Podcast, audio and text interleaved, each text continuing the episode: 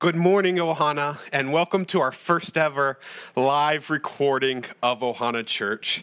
Um, this week has been up and down and all over the place for a lot of us, and so I just want us to remind, be be focused on the gospel at all times um, through worship, through singing, um, and through scripture proclamation. So I know our emotions are high, um, our heart is heavy for people around the world, the nation of Italy, the nation of Spain. But let's be reminded of the, the gospel to this morning and also the sovereign God who is creator and sustainer of this whole world. So, um, but as, as we get started this morning, I want to share a little story with you um, that happened this week. We had a, a church, a mission team from Hamama, Bab, uh, Hamama Community Church come with us and visit. And they brought um, the ability and skills to show us how to make poi. Guys, this is not my culture at all.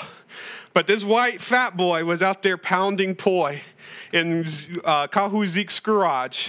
It felt like for 15 hours I was out there rolling my wrist all night long. And, and it reminded me of some truths. It reminded me some truths about the gospel. And as we, as we study through this book of Mark, it, as, as we put the poi back in the middle of the board, you have to look for lumps. You have to look for things in the poi that has to be mashed out. Nobody likes lumpy poi, is what I've told. I've not eaten that much poi in my life, but you don't like the lumpy part. So, so as we put the gospel in our lives, as as we let the gospel roll over us, let's let's mold and pound some of those lumps out this morning in order to present the gospel to a dying and a hopeless world. So this morning we're in the book of Mark again. It's Mark chapter 9, and we're going to continue on with the study that we did last week, where we saw that John was jealous. He wanted to be the highest ranking apostle. And so, if you could with me, turn in your Bibles to Mark chapter 9, verses 38 through 41. And as you stand there today, I just want to I just want to um, come across, just remind you of what happened last week. John John was looking to be the best disciple he could, the best apostle. He wanted, the, he wanted to be the highest ranking person in Jesus' group. And so, as we read together this morning, stand with me in your living rooms. Yes, we, we value the Word of God so much that stand in your living rooms and read Mark chapter 9, verses uh, 38 through 41 with me this morning. Mark 9. John said to him, Teacher, we saw one casting out demons in your name, and we tried to stop him because he was not following us.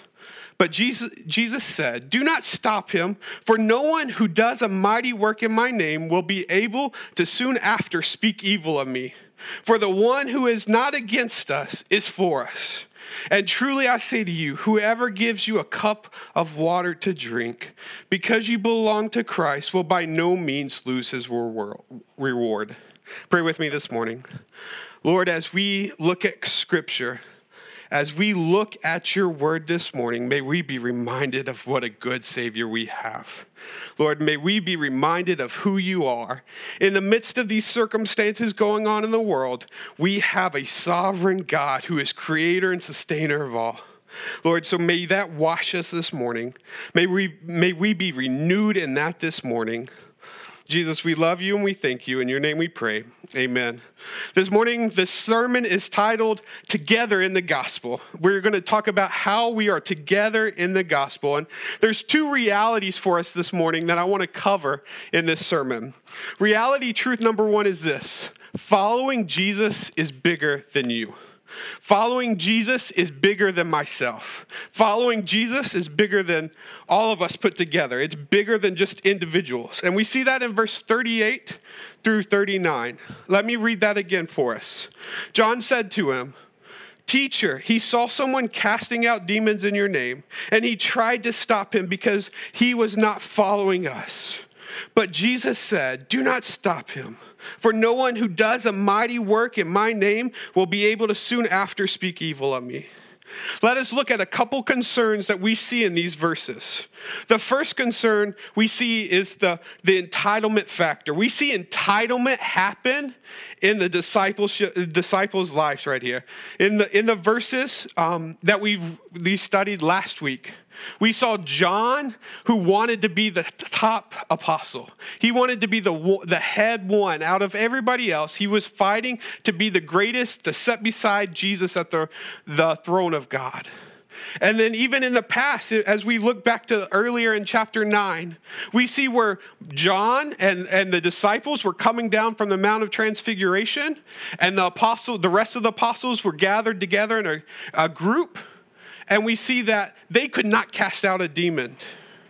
They were, they were, they could not cast out a demon because they had little faith. And Jesus came and cast him out for him. We see that in the early verses of chapter 9.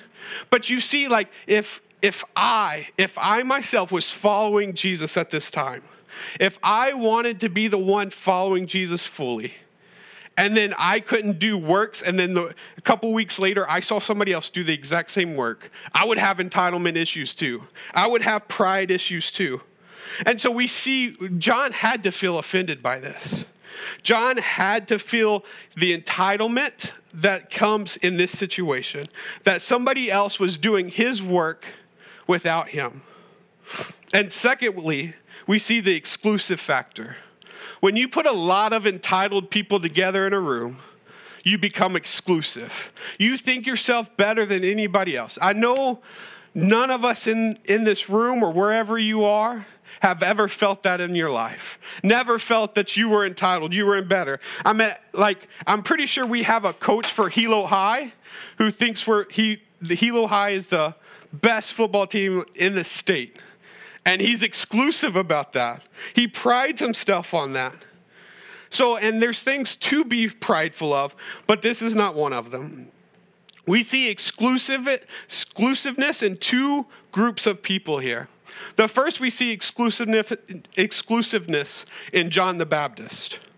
John the Baptist was a minister that pre came before Christ. He was a forerunner of Christ. And John the Baptist preached the gospel, he re- preached repentance.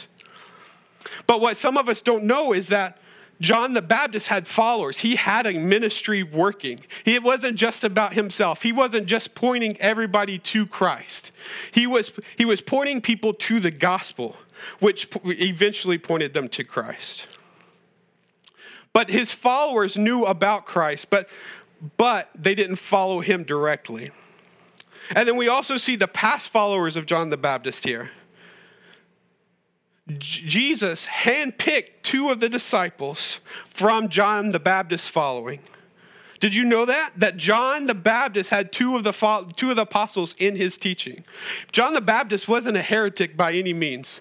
John the Baptist was preaching the full gospel of Jesus Christ and and and preach and letting people do ministry outside of his bounds. You see, the, uh, the brothers Andrew and Peter were both John the Baptist disciples when Jesus called them when they were fishing. And so, this individual who was healing, this individual who was casting out this demon, was most certainly one of John the Baptist's followers. He was one of those that was under the discipleship and lineage of John the Baptist for probably many years. But he was in no part of Jesus' inner circle, and that bothered the disciples. That bothered the apostles because they did not like other people doing what they were supposed to do. They did not like not being able to do what other people could do. Have you ever been a part of things like that? Where you can see outside that I have the ability to do that, but yet I cannot because the exclusivity of that. So here's a biblical truth for us this morning Following Jesus will always include others following from a different theological and ministerial backgrounds. The key that joins us together is the gospel. So listen to this. It, we have people in Ohana Church, and I know people from all around the world might be watching this this morning. But people in Ohana Church have different theological preferences. We have different theological backgrounds. If you set me and Kahu Zeke down in the same room, we would differ on a, a couple of issues. Now, but what means important is that we agree on the gospel. We agree on the primary functions of Christianity that doesn't make Ohana Church a cult or anything else. That is in, the, that is in our circle of truths that we learn about in our next steps class. So, the key of all of this is that we together points us to the gospel, that together it points us to the gospel. The gospel is not exclusive, it's inclusive. Listen, if the gospel was exclusive, none of us would ever make it. The gospel has to be inclusive for, for us sinners, me, myself included, you yourself, to make it. If Jesus wasn't inclusive, there's no hope for all of us. But the true gospel results in three things. Listen to this with me. The true gospel results in three things. First, spiritual diversity. Secondly, spiritual maturity. And thirdly, spiritual unity. You cannot have true gospel presence without having spiritual diversity, spiritual maturity, and spiritual unity. It comes in all aspects of life. But listen to this. We're not the only people that have struggled with this. I know we struggle with sometimes with diversity, especially in this day and age, we struggle with diversity. A lot of us struggle with maturity. We always err on the side of being immature other than being mature. And lastly, we like to be divisive. We are a divisive people that doesn't strive for unity. We would rather bang fist than hug. We would rather bang faces than, than kiss each other on the cheek. So, but Peter also struggled with this. Listen to this. Galatians 2 11 through 14 says this. But when Cephas came, from, came to Antioch, I opposed him to his face, because he stood condemned. For before certain men came from James, he was eating with the Gentiles. But when he came, he drew back and separated himself, fearing the circumcision party. And the rest of the Jews acted hypocritically along with him, so that even Barnabas, was led astray by their hypocrisy. But when I saw that their conduct was not in step with the truth of the gospel, I, I said to Cephas before them all, If you thought a Jew, live like a Gentile and not a Jew, how can you force the Gentiles to live like Jews? All right, let me put this in context. If you're in a group of people and you're flying down the highway, if you're speeding like crazy as a Christian among non Christians, and then you see the police come out, and then you back off like you're, oh, I wasn't a part of that group. This is the same thing that, that Peter was doing, that Cephas was doing. Was he was he was backing away saying, wait a second, I'm not really a part of that, even though I was enjoying it for a season. I'm no longer a part of that because I'm better than that. This is what this passage is saying. Is that it's it's it's something bigger. That if you're having to pull back, if you're not if you're not connected in that way, then you're gonna, if you're following, if you are making people stumble along your path. If if there was a Christian in that group of people and they were like, well, this Christian was doing it too, that's sin.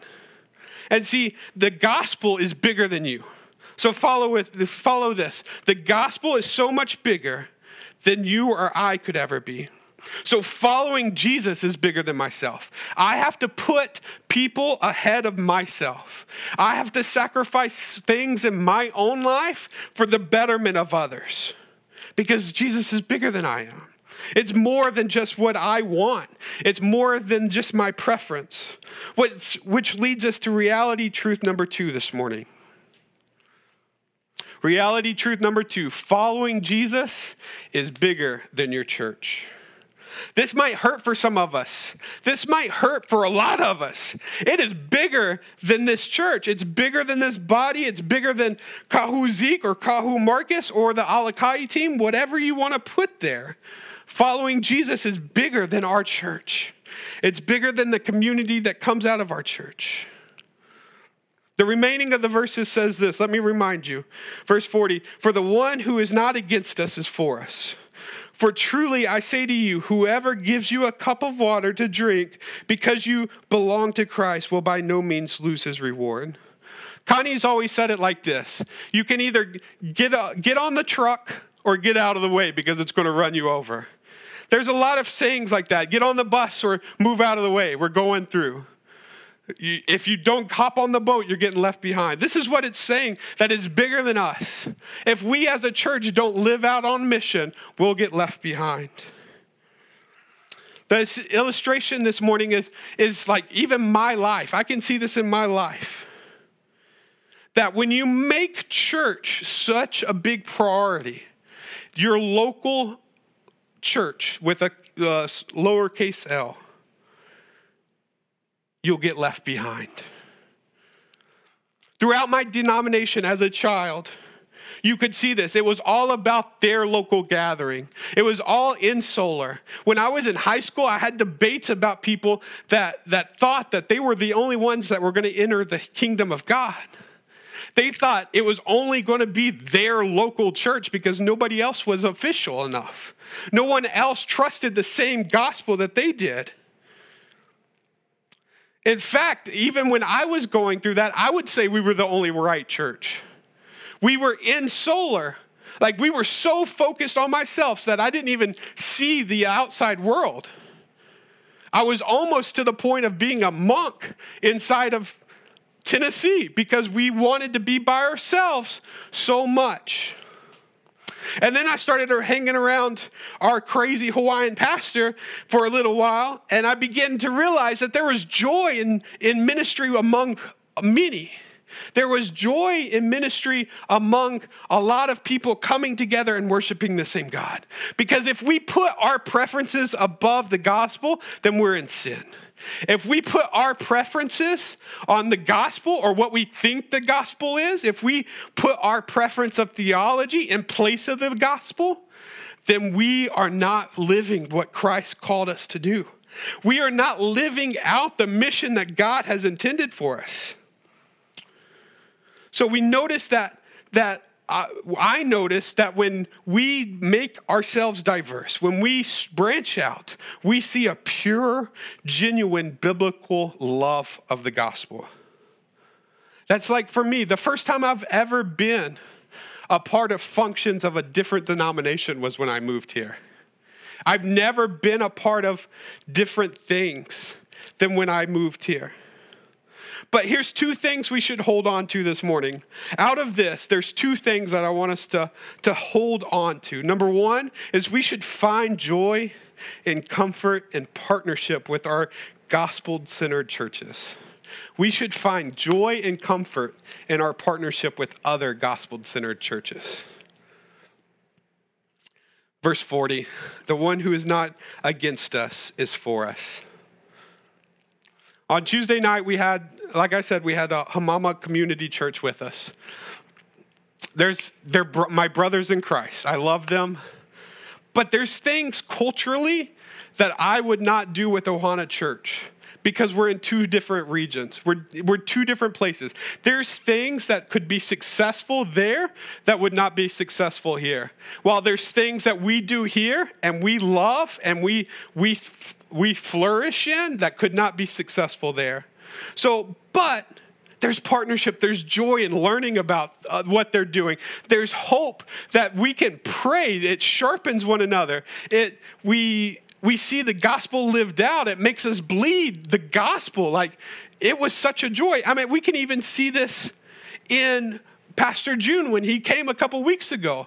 Even though he struggled hard to preach in English, what a blessing that was. What a blessing it was to hear somebody struggle for the sake of gospel unity and partnership in the gospel. So, so when we see this, I mean, that is what it's about. That that those who are not against us is for us. So if they're not promoting evil, they're for us. Philippians 2 14 through 16 says this Do all things without grumbling or dispute, that you may be blameless and innocent. How many of us have failed in this already?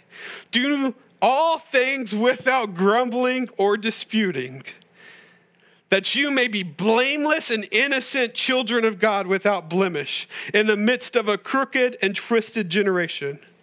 Who would agree that we lived in a crooked and uh, corrupt generation, a crooked and twisted generation? We see it all, all around us.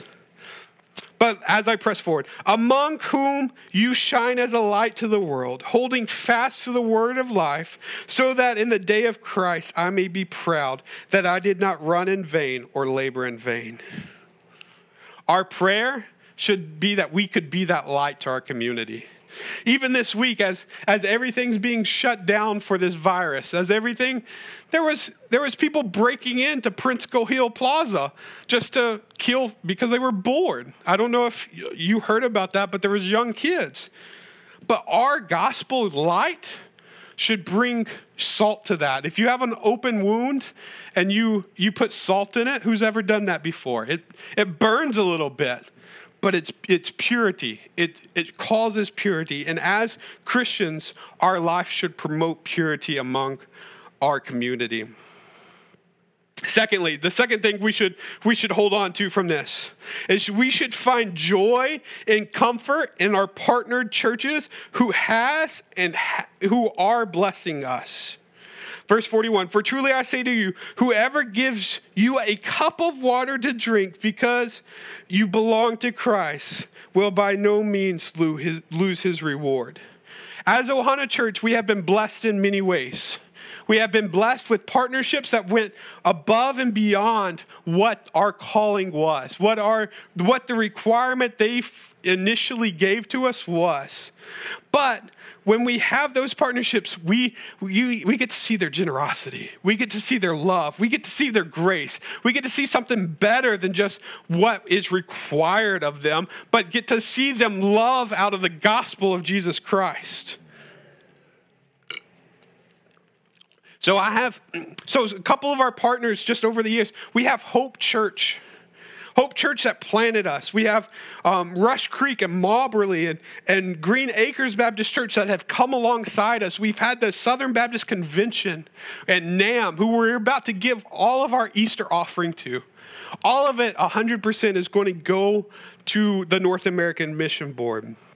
More recently, we've seen people like Acts 29. We love our Acts 29 brothers um, especially Acts 29 Hawaii. And we see that in Harbor Church and Daybreak Church and Victory, along with Pastor James Sharoma, who's been blessed by Pastor James Sharoma coming recently.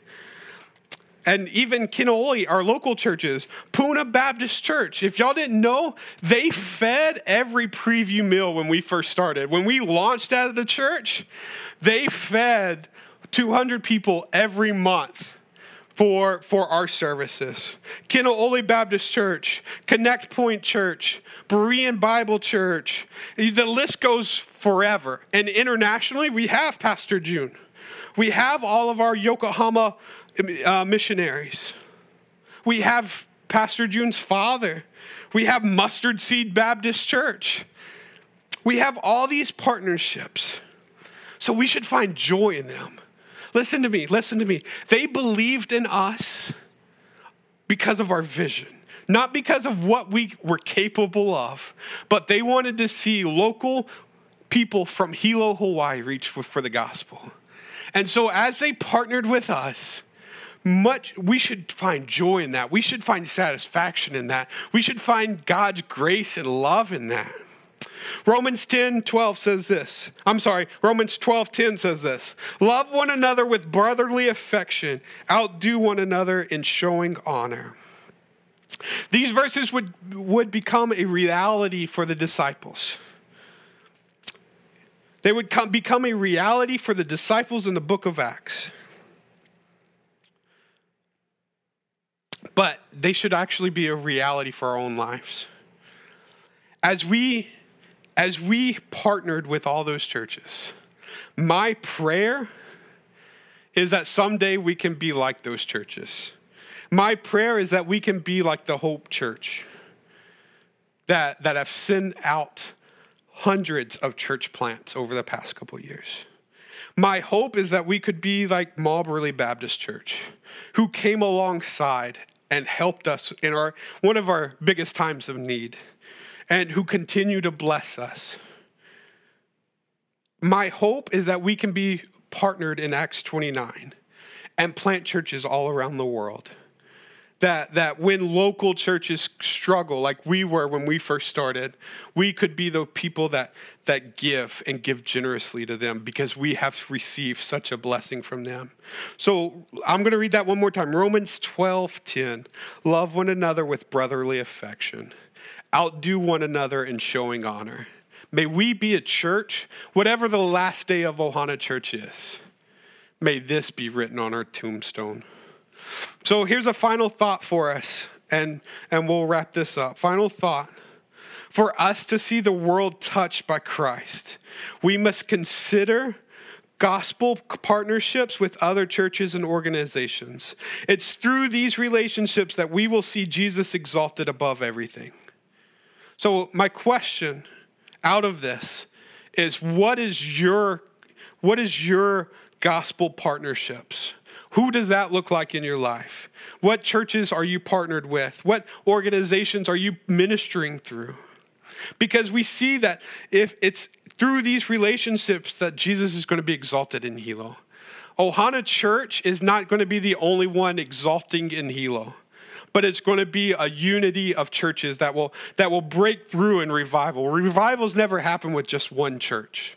It's always happened when people are desperate for God and they want to see each other grow. So, why do we do these things? Well, reality truth number one following Jesus is bigger than myself. All right, this is what I want you to do. Put your hand on your heart and say, Following Jesus is bigger than me. Now look to your neighbor and say, Following Jesus is bigger than us, it's bigger than our church. See, that's what we have to believe is that the gospel is bigger than me. It's bigger than what I can bring to the table, and it's bigger than what I, I can live out of the gospel. The, the gospel is bigger than Ohana Church. The gospel is bigger than us individually. Even on the internet, the gospel is bigger than us. Our, our gospel, our gospel reach is about a kingdom advancing with the leader and lordship of Jesus Christ. So, this is how we should respond to each other. Philippians 1 3 through 5 says this. I want this to be your prayer this morning. Philippians 1 3 through 5. And I thank my God in all my remembrance of you, always in every prayer of mine, for that that you all making my prayer with joy because of your partnership in the gospel from the first day till now our prayer life must reflect our desperate need for gospel relationships outside of Ohana Church. Our prayer life should dictate our gospel relationships within our, our missional domain or wherever you live. So here's our final challenge. How do we how do we accomplish all of this stuff? How do we accomplish fighting on the war of this coronavirus with no hope of it feels like there's no hope for, humanity. If you turn on the evening news, it seems like there's no longer hope. But how do we do this? We got to do this together. Me and you have to partner together with the other people down the street watching on their couch. We can't do this alone. It can't be a single person charge. It's a, it's a war, not just an individual fight. So, how do we do this? How should we respond to this? We've got to encourage each other. We must encourage each other. If we do not, the, the line will be pushed back. This battle, this war that is raging on for hope of the gospel in our lives, in our city, in our state, will be lost. So we must encourage each other. And so here's the action steps that come out of this encouragement. I got three action steps and then we're done. During this time of quarantine, during this, what we predict as eight weeks, which is fluid right now because we don't know where God, and I said God, is sovereignly taking this virus. But we want you to commit for however long this is for to pray for those in your life. We want you to pray and reach out to them. Text them, call them, email them. I don't know, at some point, all that might be shut down. Take a flashlight and do SOS signals across the highway. Do what you have to do to reach out to those people to encourage them. Ask them how we can pray for you. How can I pray for you individually? Write them down, set them in your calendar, set an alarm, and every day when that alarm goes off, pray for them. I would re- recommend 808 because it's already a pattern in our lives. But whatever time you think is necessary, make notes, make um, plan for that alarm and reach out and do that.